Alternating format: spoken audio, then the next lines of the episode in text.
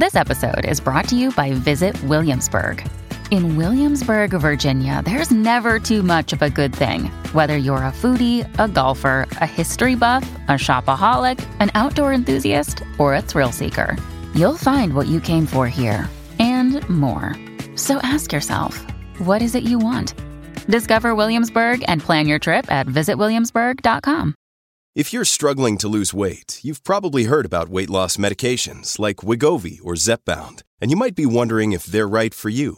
Meet PlushCare, a leading telehealth provider with doctors who are there for you day and night to partner with you in your weight loss journey. If you qualify, they can safely prescribe you medication from the comfort of your own home. To get started, visit plushcare.com slash weight loss. That's plushcare.com slash weight loss. Plushcare.com slash weight loss. Hey, everybody, it's your girl Jessimae. This is the Sharp Tongue Podcast, and I'm your girl Jessimae. it has been such a brutal couple weeks, and I will get into the trials and tribulations of what happened to me with the scam. I got scammed on Facebook, I got scammed by my movers. I had so many things happen in a 72 hour period that I contemplated doing crack cocaine. And I haven't ruled it out. But that's neither here nor there. This is a very special episode.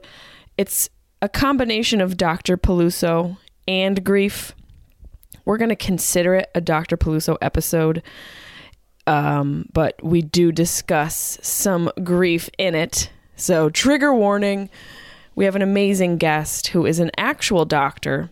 And with these Dr. P episodes that we do, I am going to be interviewing actual doctors to give you guys real doctor advice, not just actually pretty useful. What is it? Actually, pretty helpful? Dr. Peluso is actually pretty helpful, and real doctors are actually really doctors.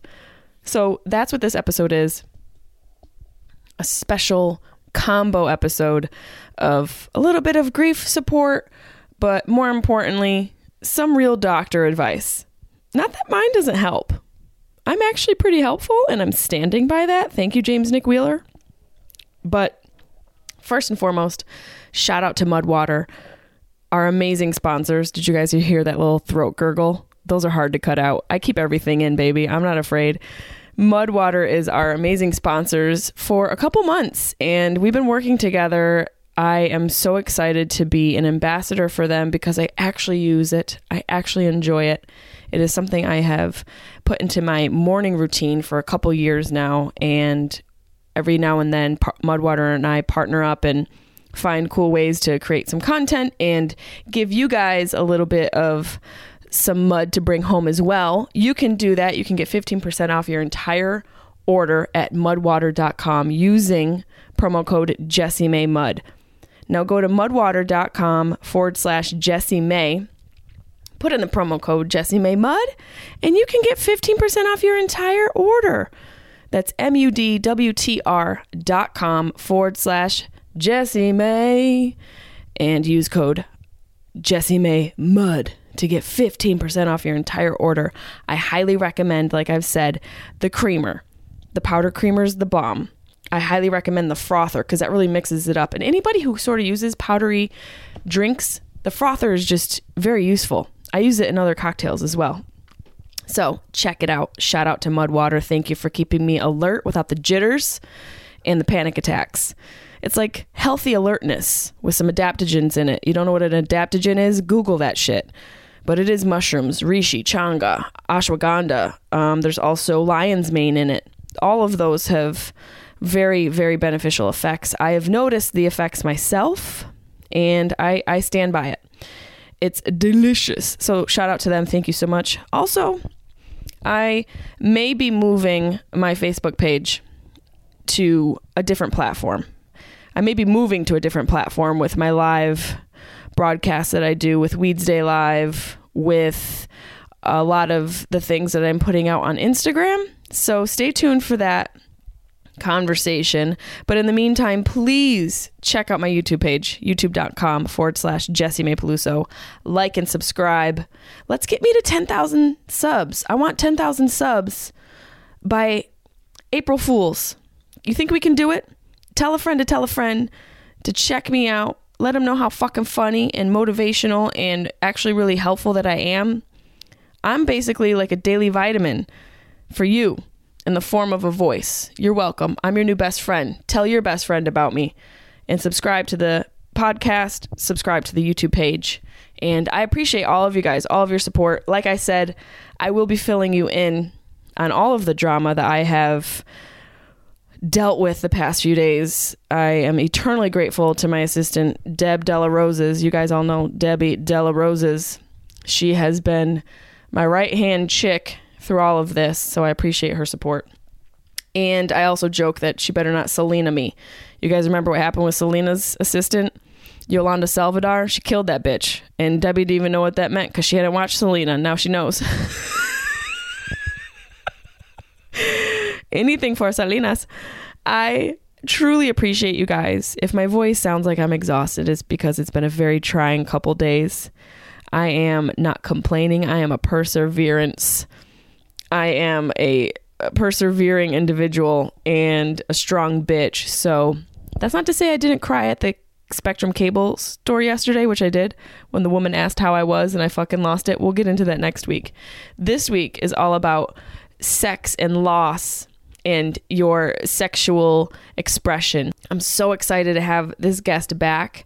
He is truly a unique and progressive therapist. He is a licensed clinical social worker. He is a licensed sexologist. He also has um, books out. He's he's an author. He's an author of two books: "Sex Outside the Lines," "Authentic Sexuality in a Sexually Dysfunctional Culture." Hello, pick that one up. And also the author of "Rebel Love," "Break the Rules, Destroy Toxic Habits, and Have the Best Sex of Your Life." Who out there doesn't want to have that shit? He is also the director of clinical education for the Sexual Health Alliance and hosts the relaunched iconic Loveline nightly radio show. Please welcome my next guest, Dr. D. Sharp Tongue Podcast. Beep, beep, beep, beep, beep. You're listening to the Sharp Tongue Podcast. I'm your host, Jessimae Peluso. It's a personal look. Well, it's not really a look because it's a podcast. I'm already fucking this up. This is kind of like a verbal comedy diary, a deep look into the crevices of my mind. It's gonna get dirty. You might cry. You probably laugh. Hopefully, you'll laugh. The whole point is for you to laugh, but you also might cry. I talk about my family. I talk about farts. I talk about love, loss, comedy, how hard it is to make it in this biz. I'm a fucking professional. Each week it's something different. Sometimes I have a guest host, sometimes it's gonna be a movie companion episode, sometimes I just ramble about the bullshit I dealt with the week before. You never know what you're gonna get. It's raw, uncut, and funny. It's me. Hey, everybody. What's going on? This is a special Dr. Peluso episode. Now, you guys know I'm not a real doctor, so don't try and sue me. It's all in fun. Uh, I have friends who are real doctors. That's what this whole episode is about. But I did buy this thingy off of. I got this off of Amazon. So, am I a real doctor? You be the judge. But speaking of real doctor, we do have a real doctor. Uh, he has a licensed, licensed clinical social worker. He's a sexologist. He has written two books. He's been on all the podcasts. Um, he also has a very informative and also pro mental health live show. I think he's still doing it. He was doing it um, on the weekdays uh, through uh, radio. What was it called? Oh, I'm terrible, terrible. Let me just pull him in, Dr. Donaghue. What's are you still doing the radio It's at simply night? you're like, hey, welcome to my show. Do your own intro. yeah, please do. Are you still doing the live? well, so what's interesting is, so I do I do a nightly radio show called Loveline, and that's in 36 cities. Also, you, you know, it's podcasted. But at the beginning of the pandemic, Radio.com, That's who what it was. owns a bunch of radio stations across country, asked me to start doing a live stream show because of the pandemic, just to have guests on and talk about. You know, self care, mental health, and uh, had you on, and That's you right. literally gave me one of my favorite, favorite uh, sound bites, and uh, I posted often. I posted often. What was the sound? well, there I was, you know, in my, you know, really tight dress shirt, showing off my professionalism, talking about something serious. Thank and God. Out of nowhere emerges a cocktail, and you just start slugging that bad boy, and I lost it. Let me tell you, I have had to exercise much restraint during the quarantine. That was not one particular day. You know, it's like, you know, I'm going to have a cocktail. I am going to just sit here in all my professional glory and have a little bit of tequila. We're doing you, the best we can. We are. You look amazing, by the way. Really? Oh yeah. man, it's been a rough week. I I got the first vaccine, and I've been having a really strange response. And I'm not I'm not in any way trying to sway anyone from not getting it. It's worth it. I'm a public health professional. We need to get vaccinated.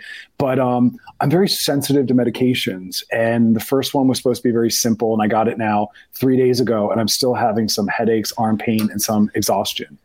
It, does that scare you? I mean, you are a doctor, so I mean, you obviously, even though your profession isn't necessarily in like internal medicine, that's right. You know, you probably know too much for your own good. yeah, I do. And what I also know is that the second one is going to have far severe, you know, the severe implications are going to be far beyond what I've had from the first. And so I'm definitely going to take a couple days off after. So, did you now? I haven't gotten it yet. Um, okay. The the vaccine. Are you concerned at all about lasting effects with it? Oh, that's a really good question. Well, it really depends on the variants. We're kind of looking at the research and seeing seeing where that's going to land. Right now, I think today they were talking about um, it wasn't the Pfizer, so it was the Moderna vaccine that that might possibly protect us against some of the new variants. But it's going to really depend. You know, we're watching Texas, uh, wide open, right? No mask necessary. Everything's South open Carolina. full capacity. South Carolina, Florida, God bless them, has literally not participated in the pandemic thus far at all. Uh, so everyone's kind of helping us get there. We're gonna it's gonna be an interesting journey. but if all places like to completely open up and maybe in turn self eradicate, Florida. Yo, I'm not I'm not stepping into that one. That was all you, but I appreciate where you're going with that one. Certain places maybe don't offer as much as other places. oh my god. Yeah. I I sent you a message cuz I I've been doing this um, grief survival guide miniseries and an interesting cross junction came up because mm um, obviously through quarantine there wasn't much i haven't had sex in a, a, rather long time which is fine i'm not complaining i'm just stating mm-hmm. mm-hmm. but i realized that either the quarantine situation or maybe something with grief my libido is it's like low libido. it's like no bedo and I thought of you. I was like, well, first of all, I wanted to have you back on because you're a requested person for the podcast, and also you're a real doctor, so it's nice to speak to one. But also, I was wondering specifically about you. Have you crossed that in your professional life where sex and loss have this crossroads and sort of exist in this realm where people don't even consider? Yeah. That could be a weird situation. Yeah. Well, I just want to start off by just you know, empathizing with what you're going through. You know, loss and loss of a parent are some of the more profound things that we'll go through as you know humans.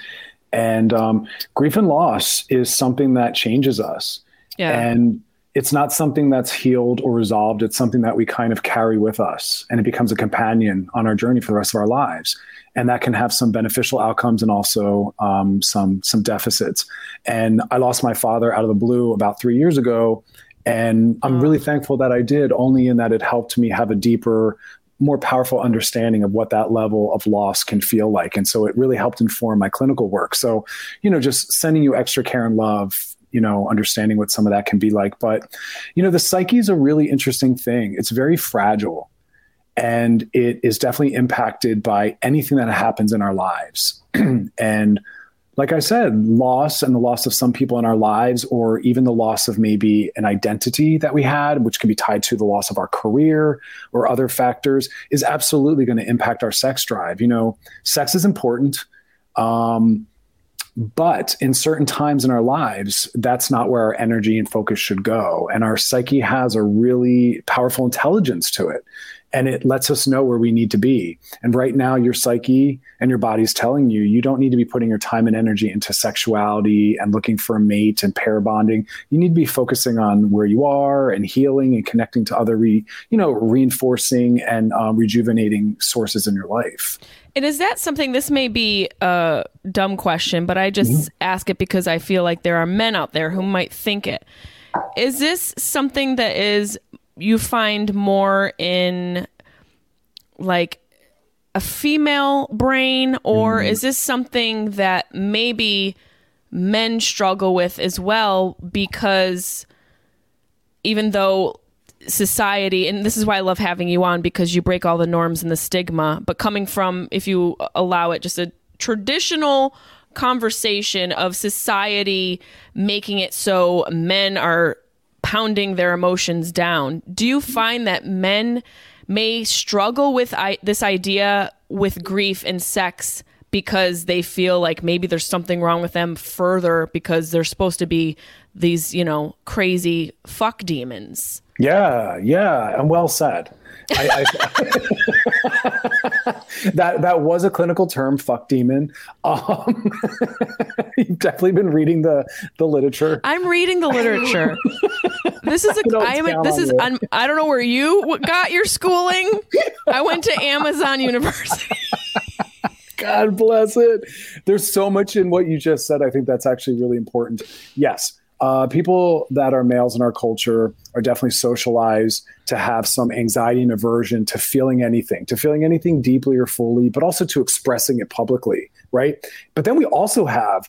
Uh, can you hear that sound? No, that I just okay, hear your heart beating. Okay, because I'm a doctor. and you have a stethoscope. Uh, that's what that's called. that's what it's called. Sure that thing is on your neck is yes. Um, Thank you. But being a man in our culture, like I said, yeah, you're forced to uh, not only ignore and suppress and minimize, but to stick with your wider topic, also in mourning, we're also shamed, all of us culturally, and not mourning publicly. We're told that it's something we should do quietly and privately at home. You know, the minute someone cries about anything, what do we do? We try to actually shut it down. We hand them a tissue, we pat them on the back, we tell them it's okay. All of that are acts of actually telling them to stop. That's interesting. Yes. We don't do the opposite, which is more of that. This is safe. Keep going. This is good. We do the opposite. Yes, so, we always yes. do. We try to like pacify, but the pacification is shutting it down. That's right. Further shaming, further denying, further minimizing, saying, pull together, keep going. And I think that that's also, we live in a capitalist culture, which just really means we are so obsessed with efficiency and productivity. Yes. And we're like, get back to work, get together, you know, get the kids breakfast. And it's like, whoa, we don't have morning rituals. And that's to our detriment. And that's why people get very confused. And we have big terms like, you know, delayed mourning, complicated grieving, all these words that just imply I haven't been allowed to go through the natural process I need to go through. And yes, it's gendered.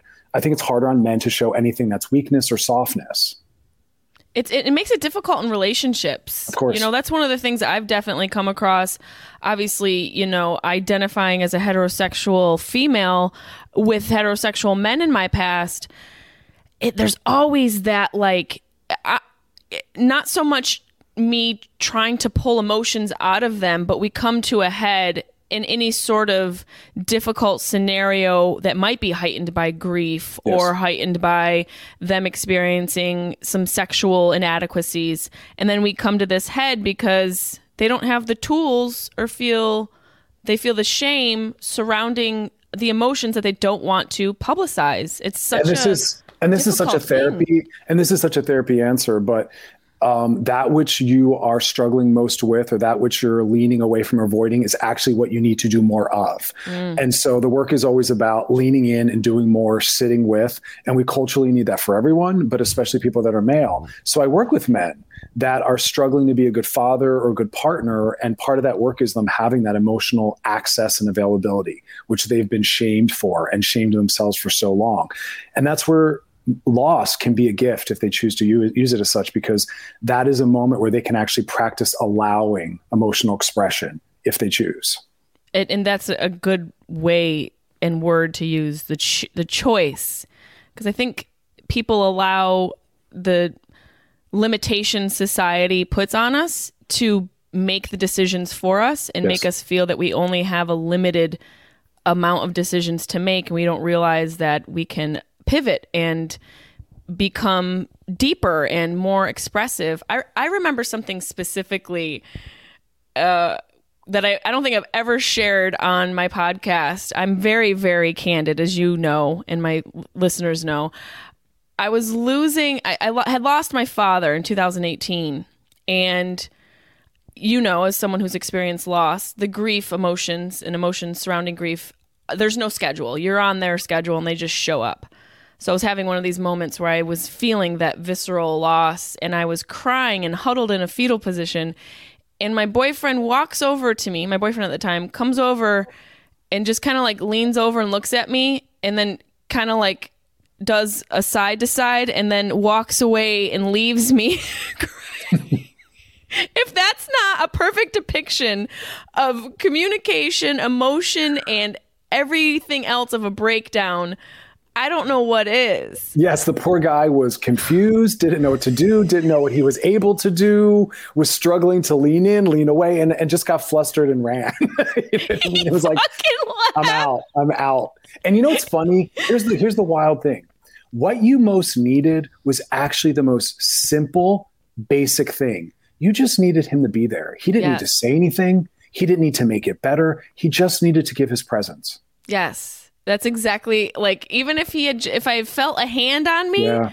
I like just something and then like him leaving made me cry even more. That's right. It's a it's a double abandonment, right? You're already dealing with the loss of this figure and then you have his loss and and that's so sad to me. But you know, your boyfriend was doing the best he could. That wasn't yes. his lack of care; it was the lack of an of an ability he had, and we need to learn those things. And we, and look, I see, I, I will see women, and this isn't a critique on women, so I want everyone to kind of individualize this, but I will see the same people that are asking their partners to be more emotionally available, I'll also see them still shaming that at other times.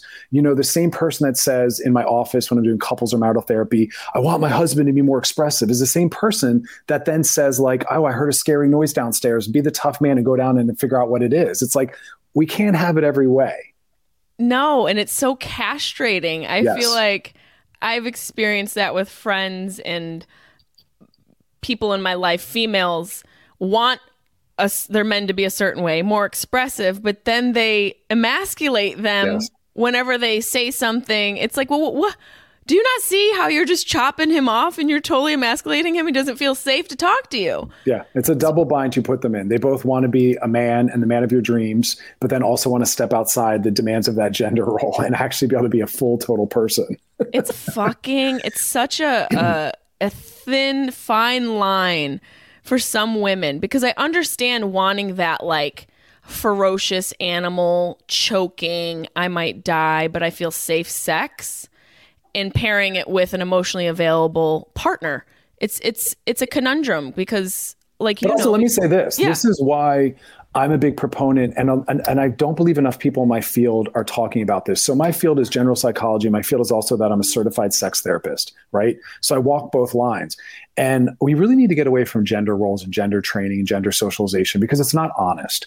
Because another way that this comes up specifically in the sexual domain is when I work with a couple and the female saying, "I want my man to ravage me." I want him to grab me, blah, blah, and everything you just said. And then we look yes. over at this loving, gentle soul who's sitting there, and it's like, he does not have that in him. that is not who that man is. And your husband's a bottom. Like we we don't recognize that. Not every man is an aggressive top and some men Can't are we have both? You cannot have both. You can't have both fantasy and reality, you know? Oh, so I'm basically going to have to get my sex from a Sasquatch and my love from a very well-rounded well, man. You you can be, you know, you can be dominant sexually and also emotionally available. The example is more just to say that we have to get away from these assumptions that if someone's a male or a female, that we're going to assume or demand that they fulfill that role all the time in totality yes. and not allow them to show up in ways that disappoint us because they're just trying to be their authentic self. That's a it's a it's a valid point. I think it's a valid point. I feel like people we are very we're much more dynamic than the societal standards has allowed us to yes. be. And we're all trying to fit in these boxes that yes. are just a part of a capitalistic society. hundred percent. Um, I thought of something when you were speaking earlier. was it difficult or useful when you know because you have um you know you're registered and you're a, an actual doctor and you have gone to school and have learned all of these skills dealing with mm-hmm. psychology and and sex and all of that. But when dealing with something like loss because you have a more understanding of emotions in the brain and sort of changes in life was it harder or easier for you to go through a big loss like that when your father passed Oh, beautiful away question. Um, I, I want to believe that it gave me the confidence to just go through the process that I needed to go through, and I want to believe that it didn't um, that I didn't trap myself in this idea of I need to show up a certain way, and what I and even in a bigger sense, which is I think most people would use my training and credentialing against me and think you would get through it sooner, quicker, and faster because of the training you have. And my answer had to always be no, it's quite the opposite, actually because of the training, I'm letting myself soften into it. I'm letting myself be more publicly expressive. I'm not going to shame it. But yet people try to shame me with my own training. You know what I mean? oh Like, train shaming yeah, yeah, exactly. And I, I said on my radio show, and I got some, I got a lot of responses to this. I said, uh, this was last year. I said, my goal this year is to cry more and to cry more publicly. Because as a man in our culture, that's a really fucking radical act and very healing for me and healing for other people. Because you see a man cry in public, people stop. Oh, and Oh, they stop. stare and they're uncomfortable. And it's fascinating to watch. That's really strange because I have said that to myself this past year, and I didn't even know that that's something that you were working on. Yes. But even as a woman, because of how society is, crying in public is is you just don't do that. It's taboo. Like nobody wants to see anyone crying in public. Do that shit at home. Like that's the way society makes us Yes. feel. And I myself, as open as I am, still allow myself to feel those little shame particles seeping into my being and fucking up my flow. So that's interesting that I also thought that. I was like, you know, I'm going to be okay crying, letting it out, and not feeling like I need to hide it Yes. wherever I am, wherever those emotions are. And I, I think about this one woman when I was living in New York City years ago. And, you know, New York, you could literally kill somebody in the middle of the street. And God bless New York. You can do it all there. you can do anything. You can poop on the subway openly. Yes. That's your toilet. Ah, and I've done it a few times. Believe it. Yeah. but it was like traffic, you know, rush hour. And I'll never forget the image of this woman holding on to the pole. No glasses, no hat, no, nothing covering her face, bawling her eyes out. And not just just crying. Uh, She was not holding back whatsoever. And I was so moved by it. And I think about it often. And I think about her when I'm emotional in public, and I always wondered, like, what she could have been going through a million things, but the strength, like you're talking about, to be vulnerable and to not feel shame about feeling. What else are we doing all day long? We're feeling. Yes, The fucking moment we wake up, we have a feeling. that's right.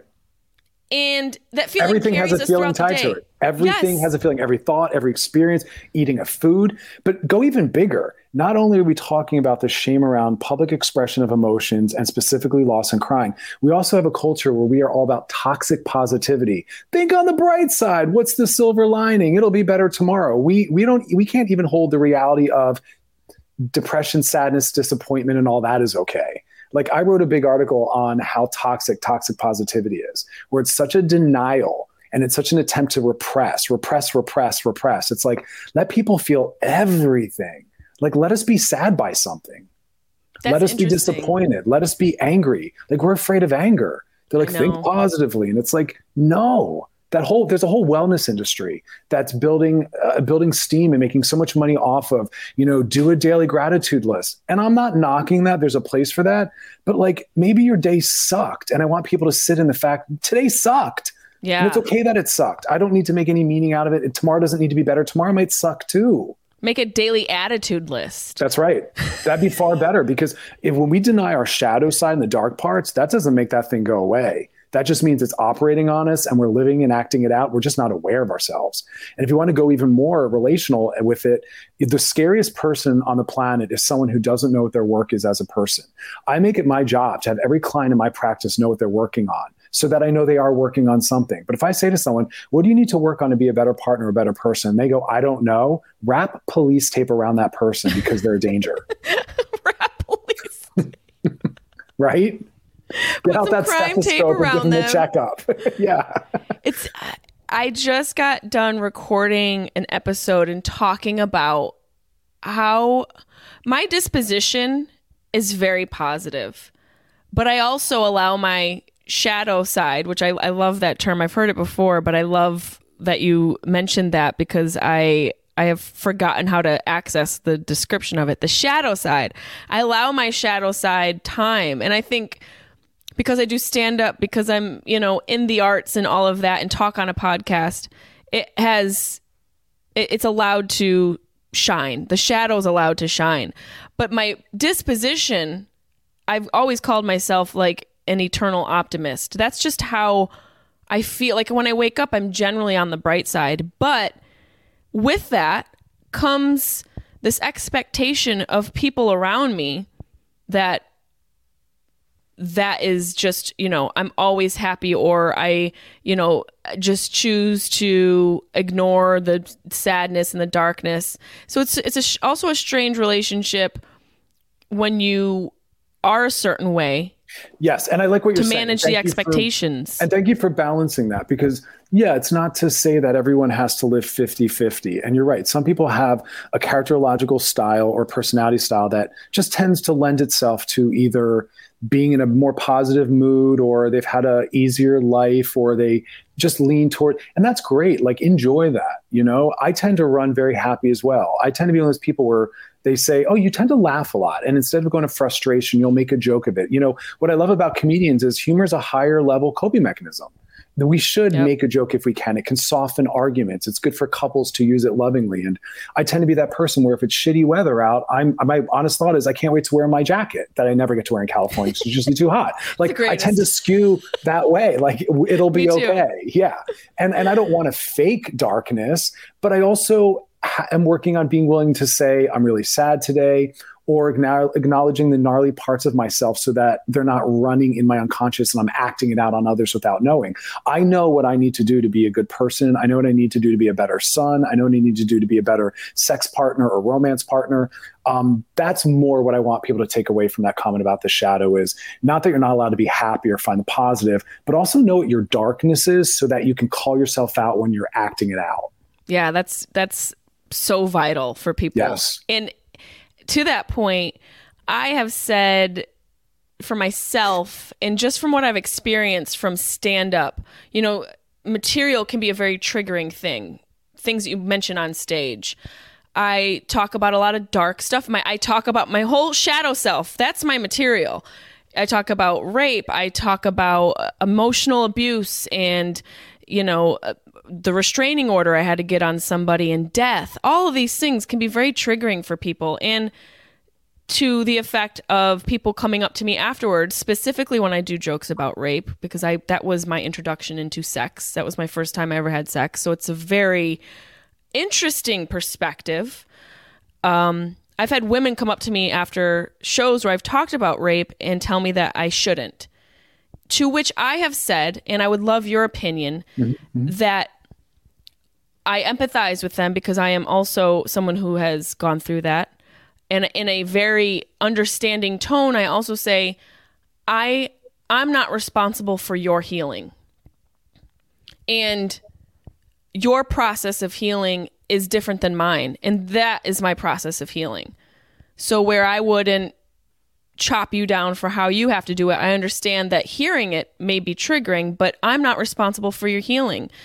Is that is that something that is bad to say? Is that something that is there a better way to to tell somebody or express to someone that whatever they need to do to heal isn't on my shoulders? Yeah, I love this topic because I, I, I dated a comedian for a little while, and it was really interesting to get to have these kinds what? of. I Yeah, didn't know this is- that there was an is years ago. opportunity. Can I put in an application? Uh, I'm, I'm not currently accepting applications. Okay, that- okay. that Let me know when that filled. opens up. and and it was interesting to spend time around a lot of comedians because again I, I really value humor. I think it, it takes a lot of wit and intelligence to be a good comedian you know? And i think you're phenomenal as a comedian. I, i've heard your work. I think you're great.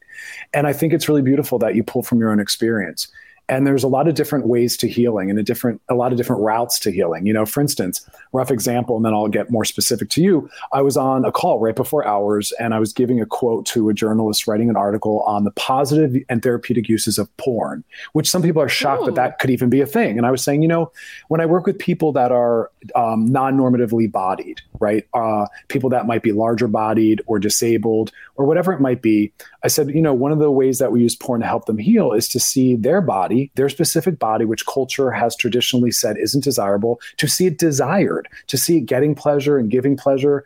And I said, it's important for us to find whatever route we need to heal. And for you, talking publicly and taking the power back and you using your story in service of something that makes you feel empowered is your process. It doesn't sound like you're mocking rape victims. That would be a different scenario. That's a different so- set. That's the second hour. That's yeah, that's the B side to the to the special. but I think you have a right to your story, and I think you have a right to your process. And um, people people get triggered, and you know what what we need to understand is a trigger isn't for us to say to the person who triggered us, "Don't do that." A trigger is for us to learn where our work is, where we need more healing, right? Mm-hmm. And so, if someone's triggered, I want their first response to be, "I've I have work to do there. Ah. Why I have to heal that area." And so I'd want your fans who get triggered by some of your jokes to say, what do I need to learn about myself and where my work is around that? Because that's my soft spot, my wound that I need to heal. I- It's not about Jessie. She's holding up a mirror Right. and helping me see where I need to work. That's such I'm so glad that you said that and I'm I hope that women out there who are listening who have been through you know similar situations or their own individual trauma surrounding rape understand that understand that I am not I am not your guru first of all to quote Mr. Tony Robbins but secondly I'm only here to I want to help the healing Yeah. there's I'm not trying to exploit my experience to make it shocking Right. so that it's a headline. I'm I'm not that's not what I'm here for. So I'm I'm really appreciate you sharing your expertise and and explaining that from well, somebody also, who's actually a doctor. want the, the sh- you know to rape someone is something that that person who raped should have a lot of shame about, and I don't want the victims to carry the rapist shame, right? and it's a topic we need to talk more about. And I want everyone to take all the energy around what's in our culture right now with Me Too and sexual assault and put that shame back on the perpetrators. And in our culture, 97% of rapes and sexual assaults are at the hands of people that are male and male identified. So let's use all this energy to tell men to stop raping. Rape is a male issue because men rape. It's not a female issue. They're the victims. Women should not have to ask to not be raped. And so it's like we need to take all that energy and say, yo, men, stop raping. Men, hold each other accountable. Not, tell your friends that those jokes aren't funny. And to talk to talk negatively about women in a certain way also aren't funny. And to objectify women is not funny. Like it's a male issue, and I want men to step up. That's where that conversation Yep. should really go. That's where the work is, not a human being like you who's trying to work through and empower themselves and tell their story. I just love the idea of women going out and asking people, "Can hey, can we not? Can you guys just stop raping us? That would be It's- great." I mean, it's so I, funny to think of. It's so ill because I was looking at this meme that looked at what universities are giving out to talk about anti-rape culture and again Oh it's all responsibility on the woman you know travel with your friends don't drink a drink that someone gives you and it's like all of it was responsibility on the victim and it was like dear god how about it starts with hey dudes don't rape hey dudes hold your friends accountable hey guys if you see your friend putting something in someone's drink tell them to fucking stop I know even Hey, dudes, even look the non-rape is our responsibility. Yeah. It was crazy though. It was like girls travel in pairs. Girls let your keep an eye on your friends. Girls don't drink a drink that someone gives you. What? I mean, so what? So just don't be a girl. That's right. That's pretty much what it is. You just don't want me to be a girl. Okay, Yeah. cool. So not only do I need to like go out, get an education, take care of whatever kid I have or responsibilities I have, I, it's also my responsibility to not get myself raped. That's right. cool. That's right. Cool.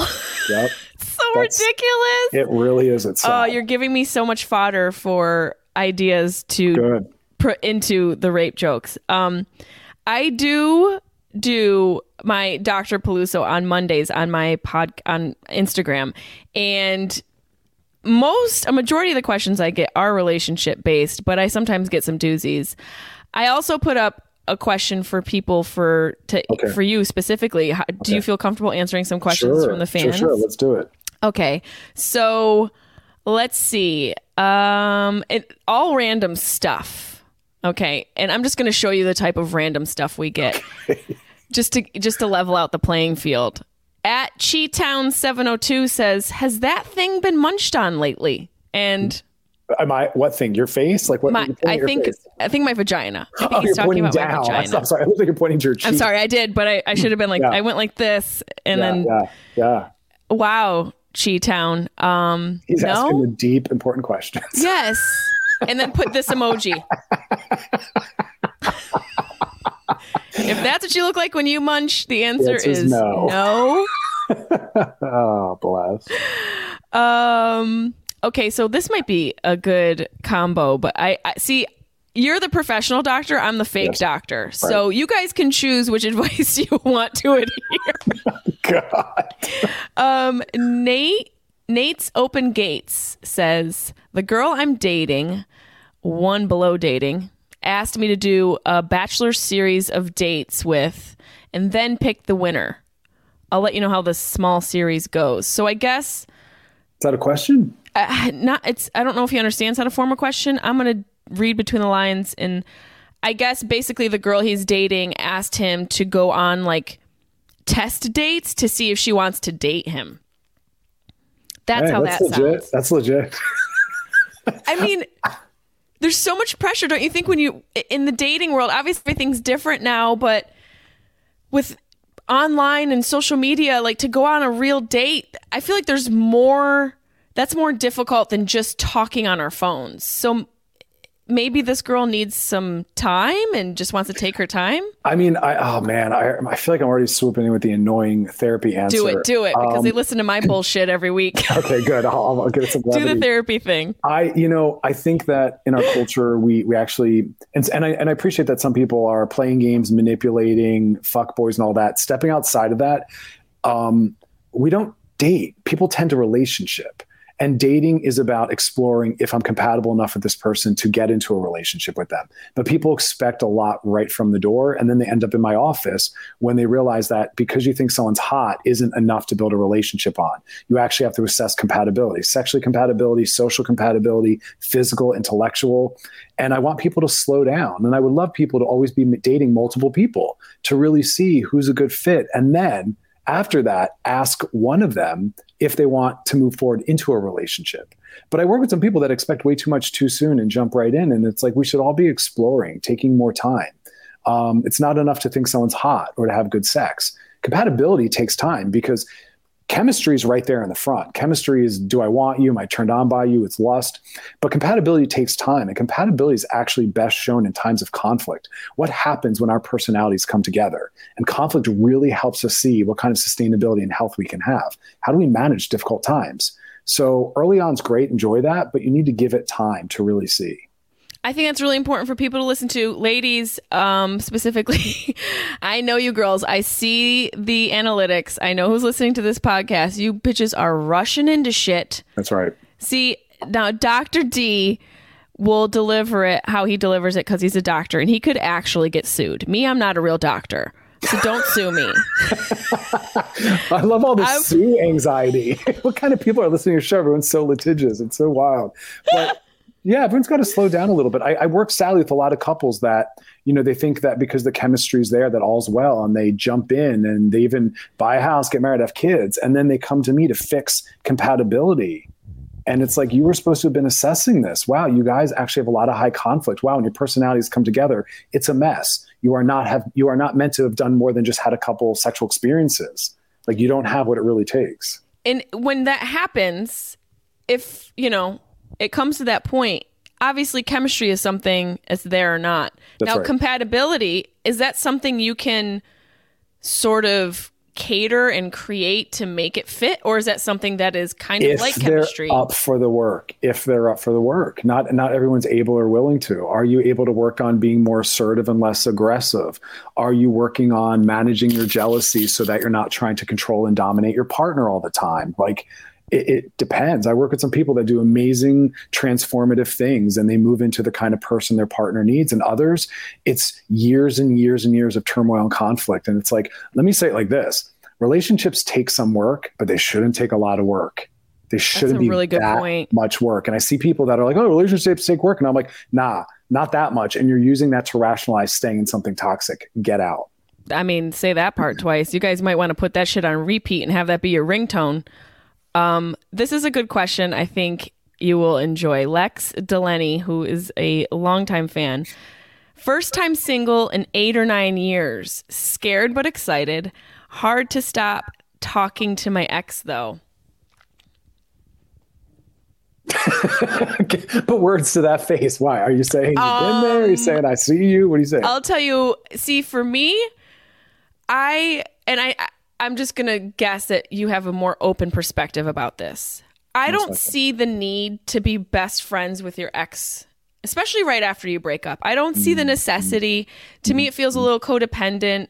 It feels also slightly toxic to the healing process. And it feels like you're, you know, if you if a shirt doesn't fit, you return it to Marshalls. You don't like go back and put it back on and try and make it fit. It doesn't fucking fit. There's a hole in it and there's a stain on the back. Like let's not let's put the shirt back in the store and let somebody else pick it up and clean it and fix it. yeah. Well, look, said said lovingly, that that that's a common answer and that comes from our anxiety in the lower parts of ourselves because here's the thing, when you go through a breakup, yes, we often do need time away and time apart, right? Because when we form a true attached relationship, and what attached means is a, a, long intellectual academic concept, but what it basically means is we've really wired. When you get into a truly connected, deep relationship, your nervous system and your brains wire. And, and you do impact each other and you do feel a sense of safety and calmness when they're around. And you might feel anxiety when they're not. And a breakup, if you've truly attached and formed a deep relationship, is a severing of that. And that's why there's so much pain. Mm. It should be painful. Now, we will often physically separate, but we will sometimes keep ourselves still attached psychologically by creeping on their social media, talking nonstop to our friends about them, and that doesn't allow us to separate fully. So I agree with you on that level. However, I do like the idea of at some point, once that's settled down, to still have our exes in our lives to engage in all the other things about them that we did enjoy. And I'm friends with all of my exes because just because sex and romance wasn't what we were compatible around, I still enjoy them on all the other levels that we connected around. And I still get to and should have that in my life. And whoever I date, like the person I'm dating now, has to understand that and be adult enough to know that if you trust me and I trust you, I can be friends with anybody. And I only want people to be in relationships with people they trust. And I have all my exes in my life because they're amazing people that I still have a lot of deep love for. We just weren't meant to be romantic long term partners. And so we took time apart and we healed. Some of them I just text every now and then, happy birthday. Others I'll meet sometimes for coffee because we still work on projects together. And others I talk to every single day and are some of my best friends. Well, that's why you're a better person than me.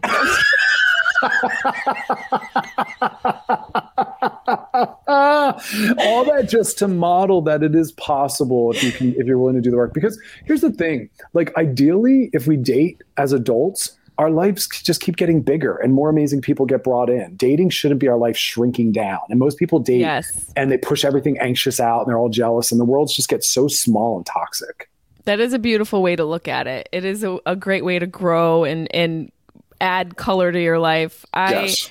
I've recently through doing work, I joke a lot, but I re- recently do it during self work and you know, I've been going to therapy for years and I always read and try to find ways to evolve. I have kept relationships. One of my first boyfriends, we're still very close. We talk to each other and um, I actually just reconnected with an older boyfriend who has a wife and a kid, and I'm genuinely happy yeah. that I don't have to put up with this shit anymore. Um, let me just see this. No, I'm just kidding. I really am happy for him. Um, this is an interesting question because I feel like with what's going on in society in the time right now with the quarantine that maybe people are overthinking and there's some anxiety driving their relationships. Get it? Like the ship. You don't drive. Do you drive a well ship? I don't know Uh, you call sail a ship. You see, yeah. Okay, got it. Um, Port Maine. I keep getting ghosted by dates when they realize how much weed I smoke. Do I just start lying about it? Oh, First of all, the ghosting thing Yeah. could be a scenario. Like maybe I think I'm in the mindset now with everything that's going on that people their foundation has been rocked. A lot of them lost their jobs. Relationships have broken apart. Careers have ended because of the quarantine. People have died from COVID. People have lives. died. That part as well. So people's worlds are shooken up. So when any, anytime somebody like doesn't get back to me or doesn't respond right away, I don't think about it anymore. So maybe this person hasn't considered that maybe you're not getting ghosted. Maybe people's lives are a little fucked up right now. I love you for saying that because that's actually a really mature perspective that when something happens, we tend to make it about us, right? Versus saying what might be going on in their day as to why they didn't get back to me as soon as I needed, or what was going on in their day that they didn't text me happy birthday. Like, I want us to consider that first, right? What's going on in the context of their life? Because people are living a life, but we don't do that. It's like, you're not my friend because you didn't text me. Well, I'm sorry, did you consider or ask what was going on for them? That's number one. Um, number two, uh, too many people are getting beat up from dating and hookup culture. We do need a little more care and compassion. And I hold everyone I know in my personal life and my clinical practice accountable to. If you are not willing to send someone a I'm not interested anymore text, then you are not mature enough to be dating or having sex with people. Because it literally takes five seconds to write, hey, it was great hanging out. The chemistry just isn't there for me. I'm not interested in hanging out again, like all the best. It takes two seconds. And if you're not willing to do that, you are not safe or mature enough to date I mean, because people are getting injured emotionally. I really think that's I think that is a vital thing to do and it's it's being honest and the other side of trailing people along is just fucking brutal and rude. It's to lead somebody on? It's injuring. Rude. I, I work with so many people that are so afraid of opening up and letting go because of people repeatedly breadcrumbing, uh, orbiting, ghosting, all these obnoxious terms that have emerged out of dating app use. like I was making a list and there was like seven. There's like ghosting, then there's zombieing, which is when you ghost but then come back and do it again. Oh, that's fucking genius. Then there's like breadcrumbing, and then there's orbiting, which is when you pieced out but still show up on their looking at their story, so they see you're still creeping Yep. somehow. Like there's uh, there's something called paper clipping, which I don't even remember, and it's like all Paperclipping? horrible. Yeah, I don't even remember what that is, but all horrible behaviors. Yeah, It is because people just won't be honest. Right, exactly. Exactly what I was going to say. People just won't be honest. Um, we've got some Dr. D specific Oh, questions right, here. right. I'm gonna I'm gonna kick off with my my people here. Uh, Ivan Q84. Is it okay to shave my butthole?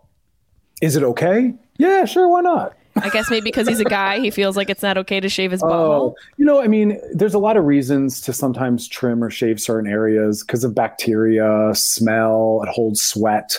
I don't want anyone to do it out of body shame. If you if you're someone who, as a boy or girl, has more body hair, I don't want anyone to do it out of shame. We need to learn more familiarity around that. But yeah, for some people, it's cleaner in terms of, like I said, bacteria or holding sweat. Um, I wouldn't feel bad about it if that makes sense to you.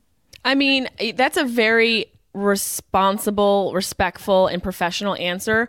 I have started to laser my asshole, and I'm just saying this is a completely candid situation. Everybody knows most of my business on this on this podcast, and I did it because the hair was uh unruly. And as a woman, I had that thing. I was like, I can't have hair like this back here. I can't be a Sasquatch. I can't be like the missing link. And then, as the girl was lasering my hair, and I was sitting there trying to make jokes because I was uncomfortable with the fact that she was lasering my hair and how hairy it was. Yeah. She was like, "Actually, all women have hair back there, and yours okay isn't pause that there bad." pause there i Yeah. that's that's exactly the route i went when you first started is i was thinking i'm so glad she's talking about this because even though you were talking about it uh, around the need to remove it i still like that you're normalizing that it actually exists Oh, it exists, and it's like but for women in does it? general that that's not just a male bodied thing that any you know women off also have body hair yes, And Do let's know- just talk about that and acknowledge that, and not have so much shame around that. My I'm going to give you a little my last name, which will soon be yours when we wed. My last name is Peluso, and Yes. Pel is hair, and Uso is many. Oh wow, I didn't know that. My last name means very hairy. Okay, wow. So I think my butthole just took it a little too seriously.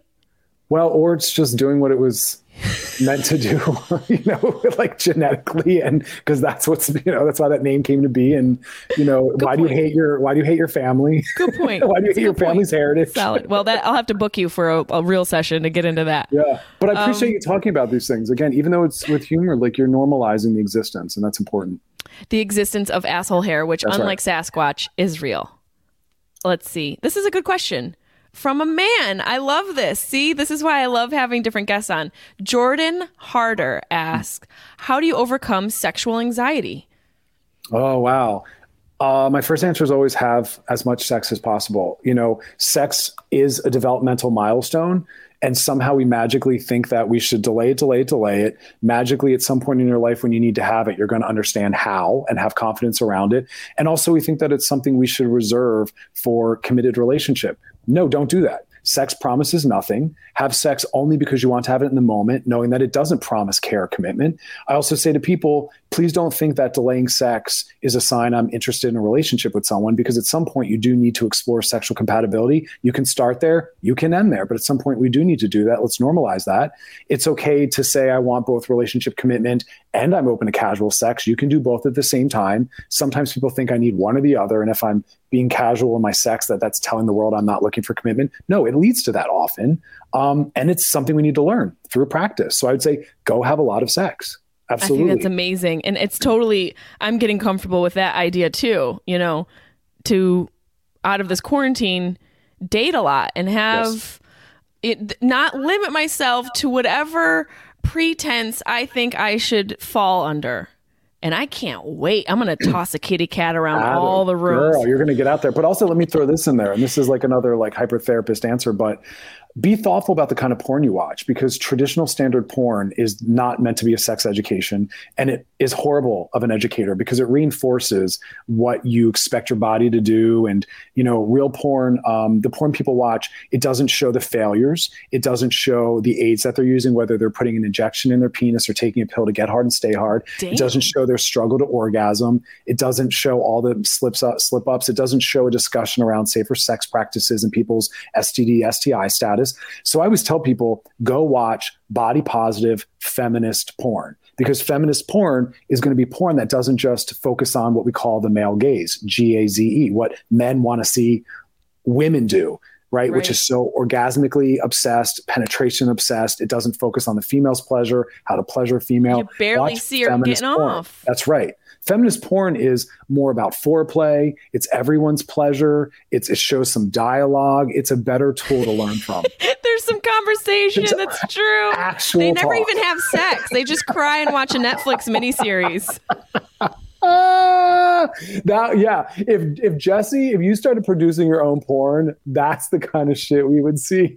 We would go adopt a few dogs and buy There a house is. in Idaho. there it is. There it is. We would, I we would laser each other's buttholes. We would cook dinner. That's I one of my favorite porns that I've ever watched was massage porn, but I also think it falls under feminist porn. A, it was one guy, one woman. B, it was in this beautiful spa. She was being completely doted over. He actually gave her a real massage and you know, both sides, the toes, the whole nine, and then it was all like foreplay based, like all around the kitty cat and up and down the kitty cat, in the kitty cat, the But, boobies. but pause. Look at what the viewer of that would learn and normalize versus traditional porn, which is get it up, get it in, get off, and then you leave her laying there. And it's like, well, wait a minute, what? Yeah, yeah, excuse me. My And- L2 and- and- hurts. And, and, and for most men, the only time they see other people having sex is in porn. So we That's have really nothing good else point. to work off of. We've never seen the other side or what else can happen, and it's to our detriment. And dudes listening to this, if you hear feminist porn and you're feeling triggered because you have an idea of what feminist is and you don't want to do it because oh, you're all that feminist bullshit, it's porn. That's you might right. as well just watch it. That's right. and just open your mind. Get It'll make you feel more secure. mind. It'll make you feel more secure in your body, your body size, your body functioning, because it's real bodies doing what real bodies Yes. do. Yes. And I've been looking for this massage dude for a while. I'm like, where? My brother in law told me about spas. I know there's like happy ending places for men, but is Right. there the equivalent for women? There sure is. What are they called? Well, I mean, it's not legal, Heaven? so I don't want to. I don't want to like recommend it on on air per se. But there just are. pin me and send me a location.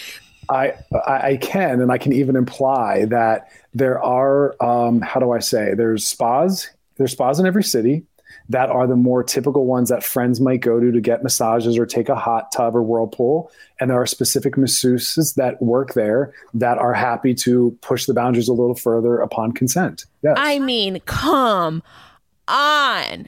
Ladies, a- we have to a- drop our ideas of what's normal. Who once a month goes to see her favorite guy, and um, it is a it is a to completion massage. Yes. I mean, listen, I will stay in LA longer for that. Yep. After after a ninety minute rub down, it, it it ends real happy.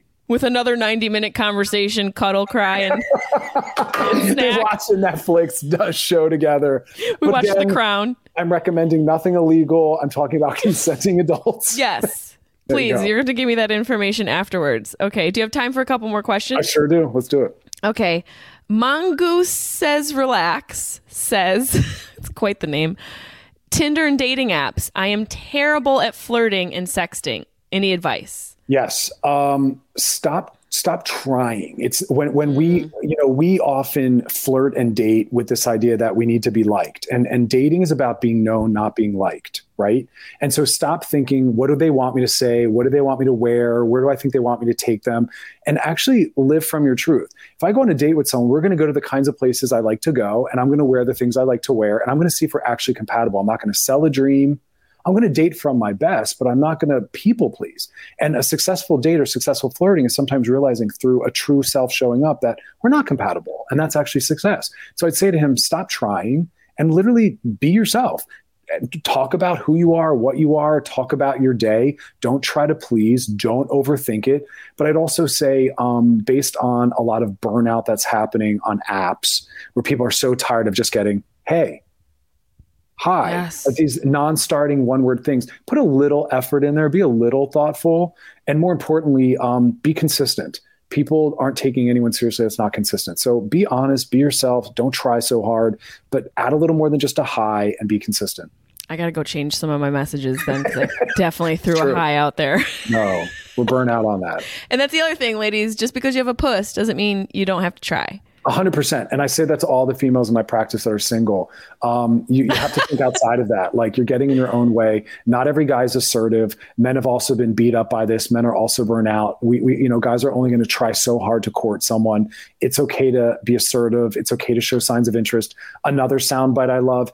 Interested people like signs of interest. If someone's interested, you will not turn them off by showing up with interest as well. When we like someone and we've left a great date, we only feel good when they text us right away we don't feel good when they've waited to try to play it right, play That's it cool, true. or whatever it is. Yeah. So if they're interested, they'll like your signs of interest. And if not, it's good to know. So I always tell people text as soon as you want. Be honest. I will text someone an hour after the date. That was really awesome. When can I see you again? What are you up to now? Like, be confident. And if they're interested, they'll value that and they'll show up to that. And if not, I want to know that. Well, that's amazing. That brings me right to our next question by Andrew Alexander 87. So, doctor, are you single and would you consider taking Jesse on a date? Aw, I'm not single. He's not single. I'm not single. Um, Stop. but other but otherwise yes but i would say to them um it's so funny who is this person that's so invested in your romantic he looks life? really cute, first of all. He's got like a beard. Andrew Alexander 87. I'm going to guess he was born in 87. See, why don't why don't you send him a little high I know, Andrew, you want to take me out on a date? I just need to do a quick background check and talk to your mom or dad. I'm not that's actually brother. funny but like these days i feel like you should get referrals you know Yeah, on need- a date send me a few referral or not referrals but uh what do you call them Like, um, yeah, no, a re- reference. reference yes, get some references and we A need some hundred references. percent. Some references for the for the dicks as well. That's like right, there should be, right. you know, little little conversation of women like this is how his dick is. It goes this way or that way. And God, when he comes, he stop, cries. so just get ready for it. Okay, last question. I don't want to Sure. uh, make you blush because I know you're totally in love with me. Jessica Spy, Jessica Spy. H- This is a really important question, and I'm glad that this is the one that we are going to end our questioning on. How do I make sex more enjoyable? I find it boring and more like a chore. Wow. Um, so assuming assuming it's not due to her partners, let's just assume it's her somehow, right? Because she can actually work on that. Um, again, I'll start by saying a lot of people are too focused on how they look and pleasing their partner. I tell everyone you're responsible for your orgasm and your pleasure. And so you have to ask and have the kind of sex you want. I work with so many people that are afraid to say, that actually doesn't feel good. Can you fuck me like this or touch me like this? Right? They'll even go into long term relationships, never having said that. We're too obsessed with, um, again, uh, staying quiet, staying still hot sex is where our bodies are moving and doing what they do. We are vocalizing and making sounds. We're letting body fluids exist. Like we're just being honest. But I'd also say to her, really sit with yourself and ask yourself, what does turn you on? Because a lot of us haven't actually asked ourselves that That's true. and and and and, and move towards that. You have to be authentic. You you know, good sex partners ask what turns us on. They don't assume.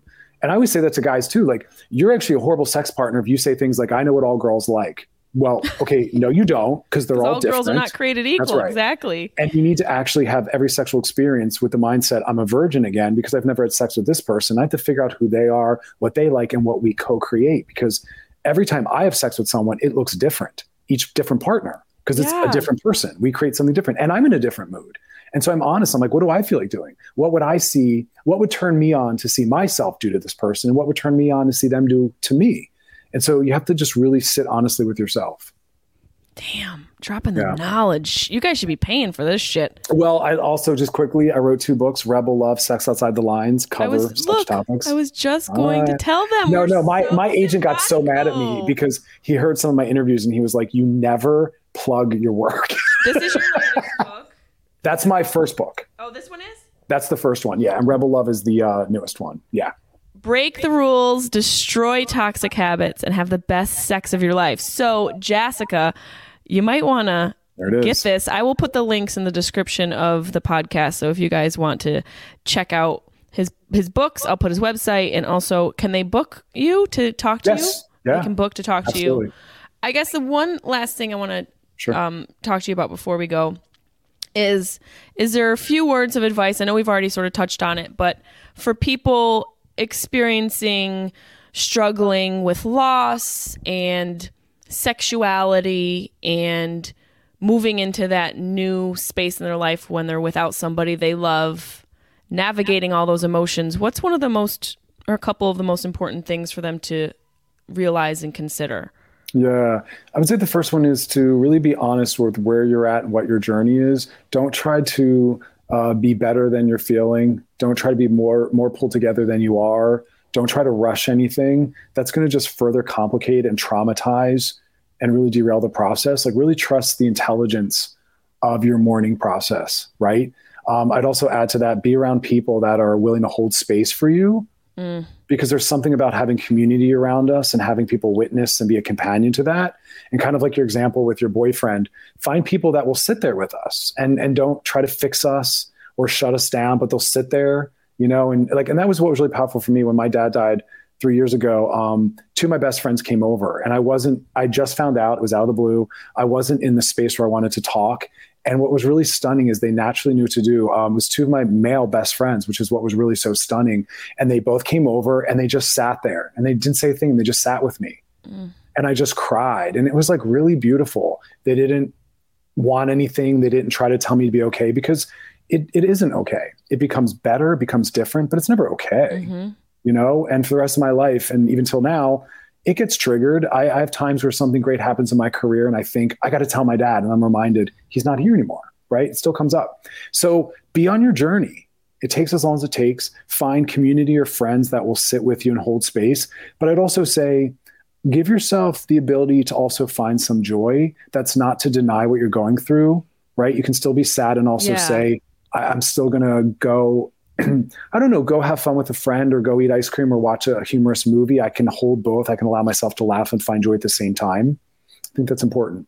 I think it's really important. And you just reminded me that I need to have a little bit of space for joy as well. right. You know, it's it's perfectly healthy to feel happiness and joy and also be going through the loss of someone you love. So even though I horribly introduced you, people know who you are because they love you and have requested you back for the podcast. But to reiterate, where they can find you, listen to you, Oh, great. consume you, Yeah.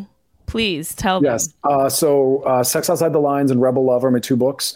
I also host Loveline. It's a radio show in 36 cities. You can Google it, find it in your local city. Um, I also have a clinical practice, and you can book sessions by going to drchrisdonaghue.com. And uh, yeah, that's it for now. And then Chris will just let us know when his relationship ends and then we'll start our journey. There you go. Thanks for having me. Thank you for making time. It was so good to talk to you and see your face.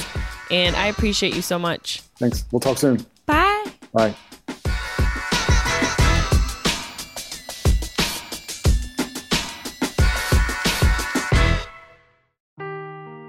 Seeking the truth never gets old. Introducing June's Journey, the free to play mobile game that will immerse you in a thrilling murder mystery.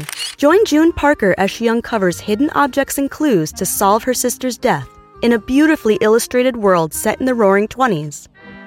With new chapters added every week, the excitement never ends. Download June's Journey now on your Android or iOS device or play on PC through Facebook Games.